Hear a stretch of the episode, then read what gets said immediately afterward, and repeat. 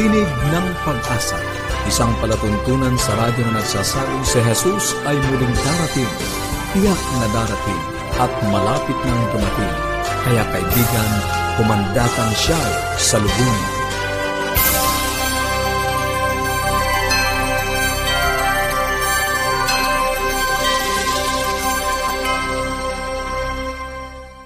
Maligaya at puno ng pag-asang pakikinig mga kaibigan. Kami po uli ang inyong mga lingkod, Pastor Nel Caranza, dito sa Tinig ng Pag-asa. Ako po si Melo Ong. Inaanyayahan po namin kayo na samahan kami sa loob ng 30 minuto upang talakayin natin ang mga bagay na makapagpapaunlad ng ating relasyon sa ating mga sambahayan at higit sa lahat, mga bagay na magpapalapit sa atin sa ating Panginoong Diyos. Binabati natin ang ilan sa ating mga taga-subaybay, sila Mirna Balatero at Dalian Domingo. Maraming salamat sa inyong mga mensahe na pinadala sa amin. Nais po naming padalhan kayo ng mga aklat at mga aralin sa Biblia at kung mayroon po kayong mga katanungan o anuman ang nais ninyong iparating sa amin, maaari po ninyong uh, i-text or tawagan sa Globe 0917-1742-777 at sa Smart 0968-8536-607. Pwede rin po kayo magpadala ng mensahe sa email connect at adventist.ph or mag-iwan po ng komento sa ating Facebook page forward slash AWR Luzon, Philippines. Kung nais nyo naman po ng readily accessible na mga Bible study resources, meron pong Design for Kids, meron pong for adults, maaari niyo pong i-visit ang bibleschools.com forward slash Central Luzon. Sa ating buhay pamilya, makakasama pa rin po natin si Ma'am Delba Di Chavez sa serye ng Ideas to Invigorate Relationship sa pagpapatuloy ng paksang Laughter, the Good Medicine. At sa atin pong pag-aaral ng banal na salita ng ating Panginoong Diyos, isang panibagong paksa ang amin pong inihanda para sa inyo. Welcome uli mga kaibigan dito sa bahaging Buhay Pamilya. Ang ating pong discussion ay pre-recorded. Kahapon, tinalakay po natin ng ilan sa mga benepisyo, Pastor Nair, mm. ng pagtawa or nung, At yung pagkakaroon ng nito, Melo, yes, ano? sense of humor. Ang isa dyan, nakapagpapaunlad of course ng emotional health. Kailangan, kailangan natin yan, Pastors, lalo na sa panahon ngayon, nakapagpapaigting mm. ng relasyon.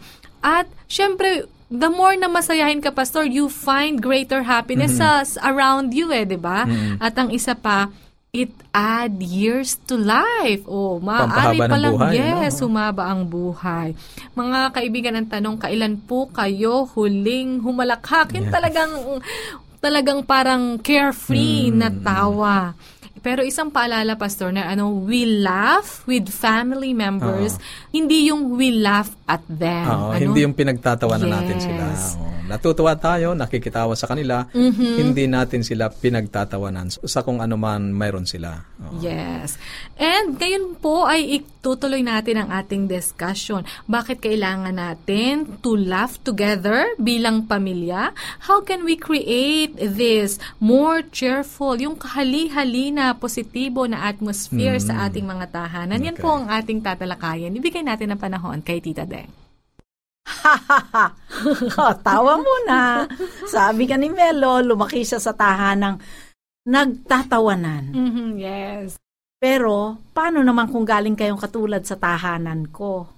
Na linak kinalakhan ay hindi naman uh, joker ang aking tatay. Ang mother ko naman quiet-quiet. Pero meron akong lola.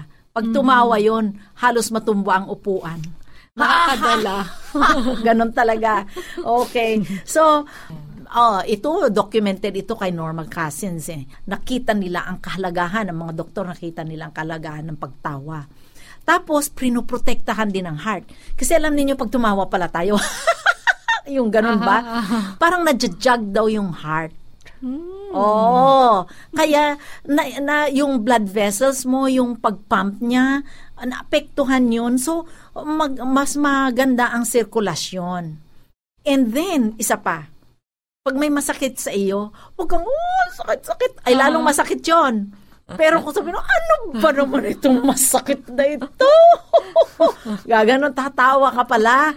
Kasi yun pala yung endorphins. Pag tumawa ka, lalabas daw yung endorphins, mm-hmm. marirelease. At ito yung endorphins, it uh, promotes yung overall sense of well-being ng tao and can even temporarily relieve pain. Ito yata po yung happy hormones. Yan, Yes. kaya nga eh. Kaya connected yan sa laughter. Yan. So, paano nyo, paano naman yung mga taong parang ah, hindi, hindi talaga walang sense of humor. Pero, gusto rin naman nilang tumawa. Ang pagpapasimula pala dyan, how do you bring laughter into your life? Unang-una, smile. Kaya sabi kanina ni Melo eh, smile. Ngayong araw, simulan natin, smile. Sabi niya, kasi yung smile, yun pala yung pagngiti, yun ang beginning ng laughter. Mhm. At pag may nginitian ka, nakakahawa yun eh. Correct. Oo. Alam nga namang nginitian kita eh, sisimangutan Yes. mo ako na wala naman akong kasalanan. o kaya, pag nginitian ka, ngingiti ka rin. Mm-hmm. Pangalawa, count your blessings. Literal, bilangin mo ang iyong pagpapala. Ilista mo. Mas maganda pa, ilista mo. Kasi alam niyo yon ah, kaibigan, pagka ano, positibo kasi yun eh. Ito pagpapalang natanggap ko, wow, sabi niya, ah, ako'y ano, nakarating ako sa ah, aking ah, 60th birthday. Sasabihin ng aking kaibigan, ay, kaya tuwan-tuwa siya. O sabi niya, oh, maputi ng buhok ko, pero oh, beauty pa rin. O kaya talagang positive, ano, blessings. Pero yung mga blessings, may family, mayroon tayong mga, may kinakain pa tayo, kahit papaano, yan. Kasi alam ninyo, yung negative thoughts, they block humor and laughter. Mhm. Yun pala, pag nag-isip tayo ng negative, haharangan, hahadlangan niya Mhm. yung ating pagtawa. Etong maganda, spend time with people. Yung fun and playful people. Yung nakakatuwa ng mga tao. Kasi kailangan natin na talagang everyday meron tayong mga pinagtatawanan na hindi tayo pag, pag hindi na pagtawanan yung ibang tao. Yes. Okay? Sa, sa next na eh, ano natin, session natin 'yan. Ka- kasi alam niyo ang mga tao pag ah, hinanap mo yung nagpapatawa. Kaya gustong gusto ko yung daddy ni Melo eh. Kasi pag nagkwento yon ah talagang hahalakhak ka. Oh, ay gusto rin niya na may nakikinig siyempre sa kanya. Oh, masaya din Oo, siya. Masaya rin siya. Tapos yung yung next na sabi niya, bring humor into conversations. Kaya kung walang nagtatawanan, sasabihin mo, ano ang nakakatawang nangyari sa iyo ngayong araw? Mhm. O kaya sabihin mo, last week, anong nakakatawang nangyari sa iyo? Okay? So, find something na funny. Ngayon, kung wala kang mahanap na funny, ah, ito yon. Kahit tingnan ninyo ngayon sa YouTube, meron tinatawag ng mga simulated laughter therapy. Ah, kasi hindi makatawa. Ngayon, pinatatawa. Ang mga Georgia State University, meron silang program na nakita na study pala na nakita nila pag sa mga adults, sa mga elderly na may mga ah, problema na nakakalimot na pag pinatawa ng pinatawa, gumagandang kanilang pakiramdam at lalo silang nagiging malakas lumaban. Kaya tanda natin, ang pagtawa, it improves your emotional health, strengthen your relationships, ano pa? Lalo kang magiging masaya, hahaba ang buhay mo. Kaya tama si Haring Solomon. Nung sinabi niya sa Proverbs 17.22, ang masayang puso ay mabuting kagamutan. Maraming salamat, Tita Deng. Narinig natin mga kaibigan. Maraming mga pangyayari ang pwedeng makapagbigay sa atin ng bigat ng loob, kalungkutan, pero ah, wag na po nating dagdagan yung bigat ng mga pangyayari ng pagiging malungkot. Ano, pwede naman nating piliin, Pastor Nair, na maging masaya at hanapin or tingnan yung mga nakakapagpasaya sa atin. Di ba sabi nga, let's find something to laugh and smile about. And when we talk about this, Pastor Nair, this is not, this is the positive humor. The Mm. At ang positive, mabuti nito, yes. Melo, pwede ka palang magsimula, kung talagang malungkutin ka, pwede ka magsimula. Pa-smile-smile ka lang muna. And then, Yes. alisin yung mga negatibong ah, isipan. Negative Sapag- vibes. Oo, sapagkat ito pala yung nagbablock doon sa humor, ano, para maging masayahin ka. At Pastor Nair, when we talk about humor, positive Mm. humor to, no? Hindi ito yung sarcasm, hindi ito green jokes, Tama. hindi ito yung put downs, Tama ka nagmamaliit dyan, sa ibang tao. Humor can help us scope na kailangan-kailangan natin sa panahon ngayon. Isa pa, humor can build bridges sa mga mm-hmm. relationship. Ano po? So, go ahead. Simulan na natin sa ating sambahayan na ma-develop itong sense of humor. Sa simula, Pastor Nair, talagang mm-hmm. medyo parang awkward, no? Lalo na. Pero, di ba nga sabi ni Tita Deng, mag-start tayo sa mga simulated mm-hmm. videos. Tapos, I think eventually we'll get there na yung pagiging masaya, yung sense of humor will just come naturally. Mga kaibigan, kung meron po kayong katanungan, maaaring tungkol dito sa bahaging buhay, pamilya, o anuman po ang nais ninyong iparating sa amin, wag po kayong magdalawang isip, maaari po kayong tumawag o mag-text. Ang atin po mga numero? Sa Globe, 0917-1742-777. At sa Smart, 0968-8536-6 0917. Or magpadala po ng mensahe sa ating Facebook page. Ang ating page forward slash AWR Luzon, Philippines. Pwede rin po kayo mag-iwan ng comment doon sa comment box. Or mag-send po ng email. Ang ating email address ay connect at adventist.ph. At para naman po sa mga karagdagang Bible study resources, meron tayong for kids, meron pong for adult at readily downloadable. Maaari po kayong bumisita sa bibleschools.com forward slash Central Luzon. Sa pag-aaral ng salita po ng Diyos, ipinagpapatuloy pa rin natin ang serye ng pag-aaral sa Apokalipsis ngayon. Sa panibago pong serye, ang Iglesia sa Propesiya. At pangungunahan pa rin tayo ni Pastor Nair Caranza. Tayo po ay dadako sa bahaging ito. Pastor Nair? Salamat Melo. Tayo po ay dadako ngayon sa isa na namang mahalagang paksa sa Biblia ang tungkol sa iglesia, sa propesiya. No? At uh, sa maraming pagkakataon, o sa lahat ng pagkakataon, Melo, gusto nating malaman kung ano ang katotohanan, hindi ba? Mm-hmm. Kung mayroong mga balita, kung ano mga pangyayari, gusto nating alam kung ano ang totoo. Ano? At uh, kung tayo ay naglalakbay, tinitiyak natin na ang ating sinasakyan ay doon talaga papunta sa ating pupuntahan lalong-lalo na kung ang pinag-uusapan ay tungkol sa kaligtasan. Gusto natin malaman kung ano ang katotohanan. At mm-hmm. ang Diyos ay gumawa ng isang paraan upang maingatan ang katotohanan.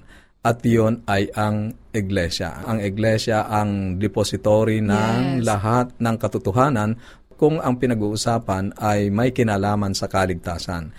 Kaya tinukoy ng Biblia sa pamamagitan ni Pablo na ang iglesia bilang haligi at suhay ng katotohanan sangayon sa unang Timoteo Kabanatang 3 talatang 15. Ang tanong, aling iglesia mm, ang yes. nag-iingat ng katotohanan? sapagkat napakaraming iglesia sa ating kapanahunan ngayon, Melo. Ano? Mm-hmm. At ang panalangin ng ating Panginoong Yesus uh, na matatagpuan sa Juan, Kabanatang 17, talatang 21 ay nais niya na silang lahat ang mga tagasunod niya ay maging isa. Mm-hmm. Gaya mo, Ama na nasa akin at ako'y sa iyo, ang sabi ng ating Panginoong Kristo. Ngunit hindi lingid sa iyo, kaibigan, sa karamihan, Melo, na libong mga iglesia o simbahan ang mayroon ngayon sa ating kapanahunan. At bawat isa ay nagtuturo ng iba't ibang mga turo kuminsan ay salungat sa isa't isa. At ang bawat isa rin ay nagsasabing sila ang totoo at mm-hmm, gumagamit mm-hmm, yes. din ng Biblia. Ang tanong ay, bakit napakaraming simbahan? Lahat ba sila ay tama? Mayroon bang isang tunay na iglesia ang Diyos sa mundo ngayon? Kailangan bang umanib sa iglesia upang maligtas at ano ang iglesia? Yan ang ating mga sasagutin sa serye ng ating pag-aaral mula ngayon at sa mga susunod. Simulan nating sagutin ang tanong, ano ang iglesia? At ito ay sasagutin sa atin ng Biblia sa Kolosas, Kabanatang 1, talatang 18. Ito po ang sinasabi, siya ang ulo ng katawan, ang iglesia. Ayan.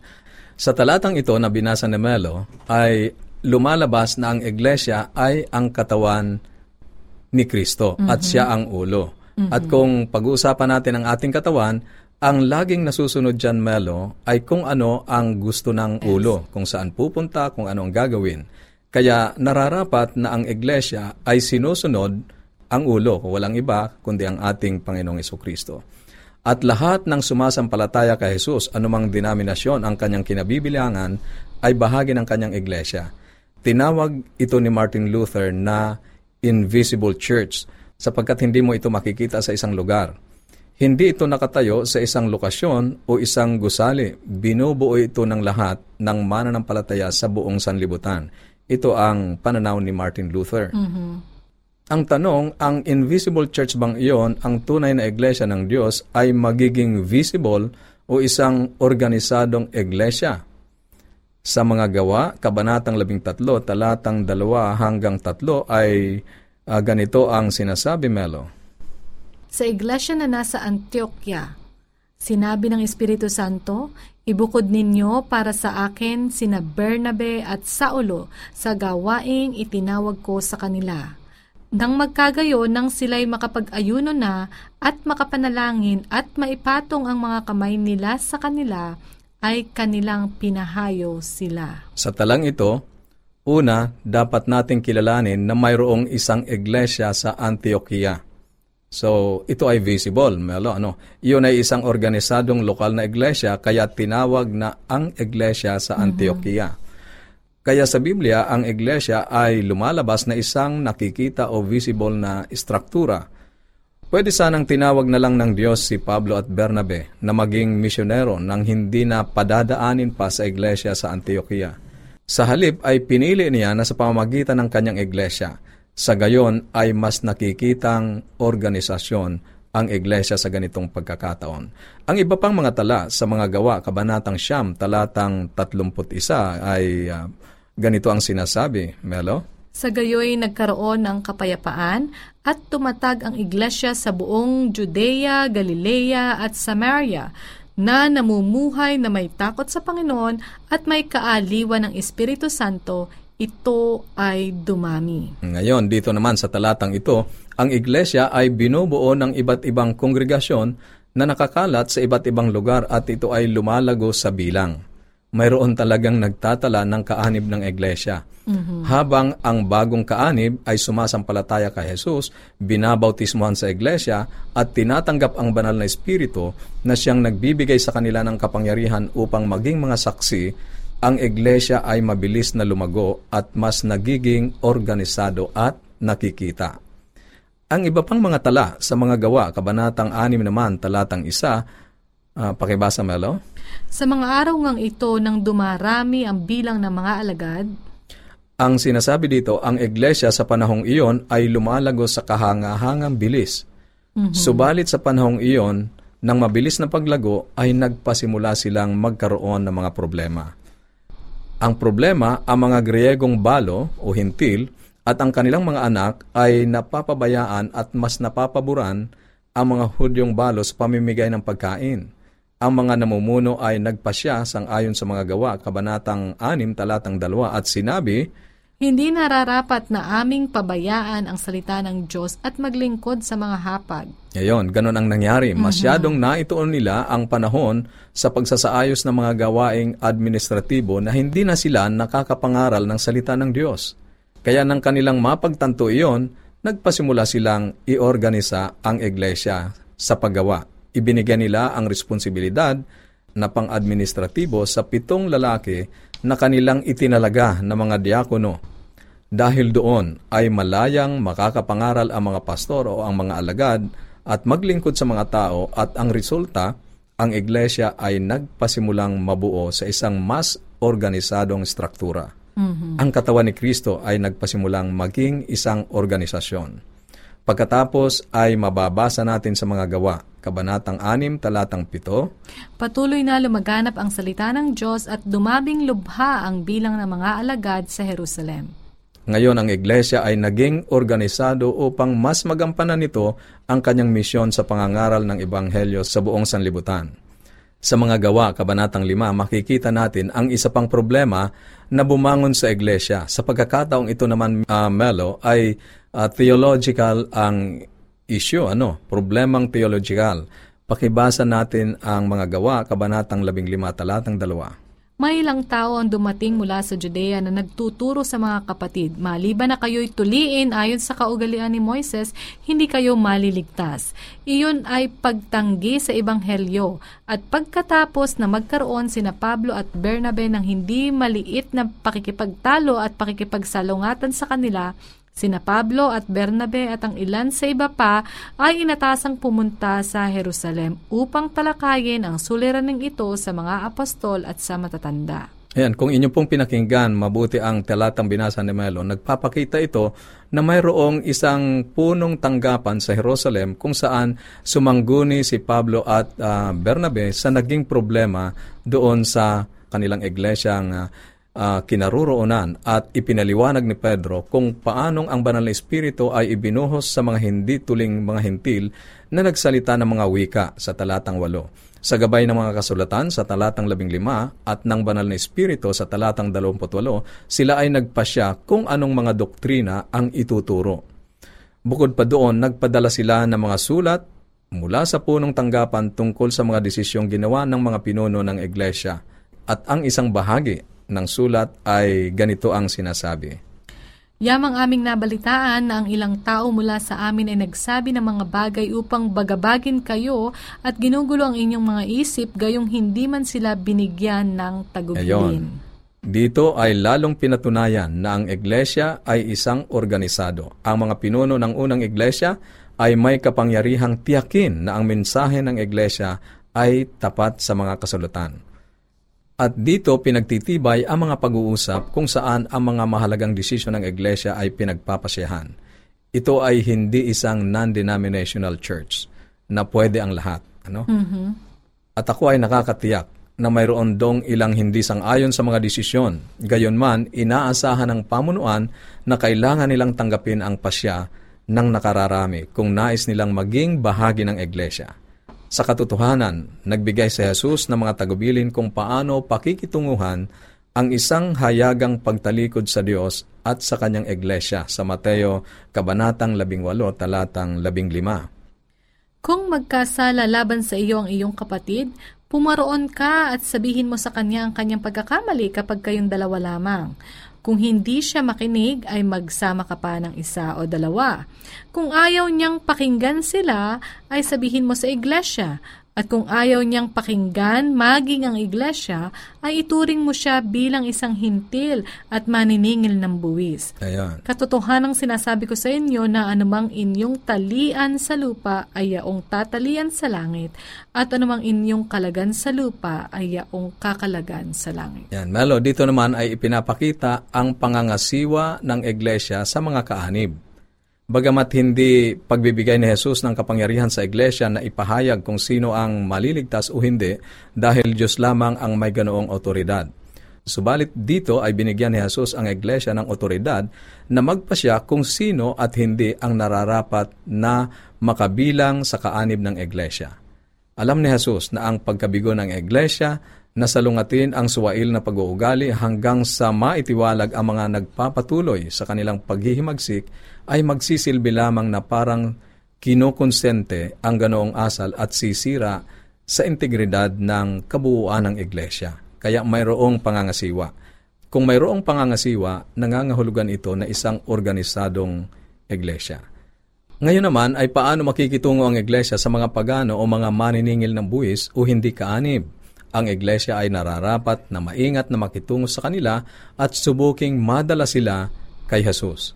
Gayon din, ang mga kaanib na naitiwalag ang iglesia ay malaya na ngayong ibigin sila at gumawa upang himukin silang pabalik na walang panganib na pagkamalang kinukonsente ang mga pag-uugali na mapaghimagsik at laban sa turo ng iglesia at laban sa Diyos. Ang payong iyon ni Jesus ay walang kabuluhan kung ang iglesia ay hindi organisadong institusyon na may mga kaanib na nakikibahagi sa parehong paniniwala. Sa unang Timoteo, Kabanatang 3, si Pablo ay nagbigay ng mga tagubilin sa mga magiging matanda at diakono o pinuno sa lokal na mga iglesia.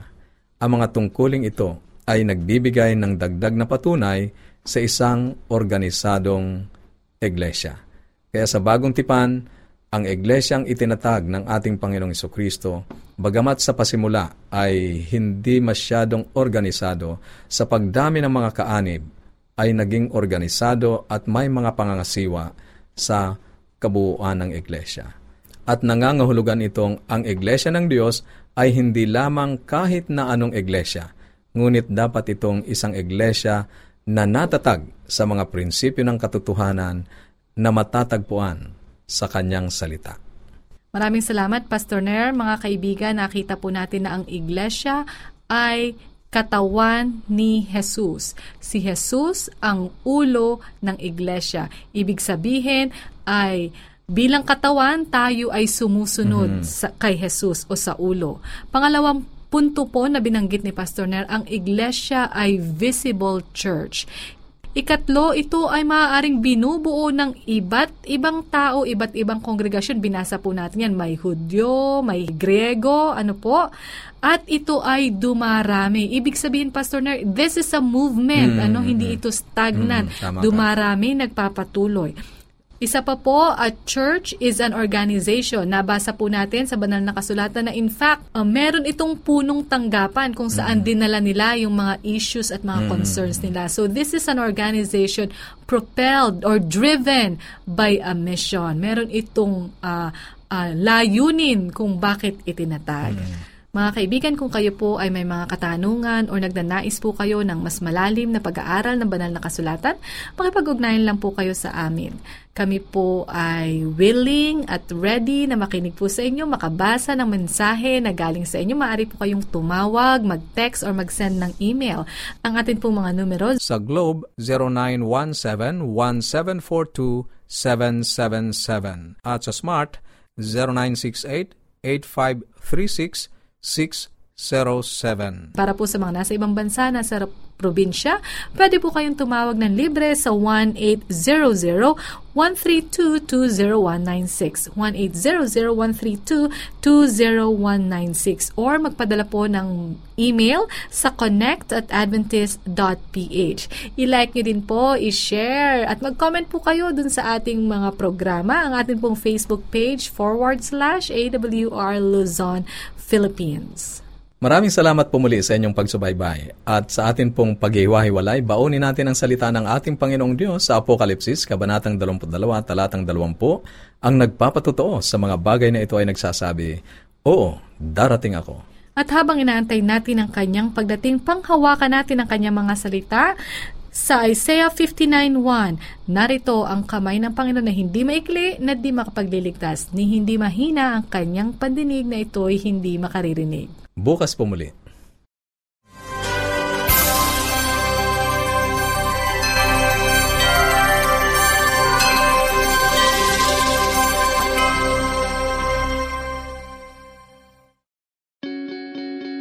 We are people and we love to get connected. We connect as families because of birth. We connect as friends because we click and we connect as communities because we care. Seventh day Adventists are people who connect in communities called congregations, which in turn connect to form conferences, who connect together to form unions, divisions, and the General Conference. Why do we connect? It starts with a connection to the Creator, who invites us on a spiritual journey. When we journey together, we can help each other.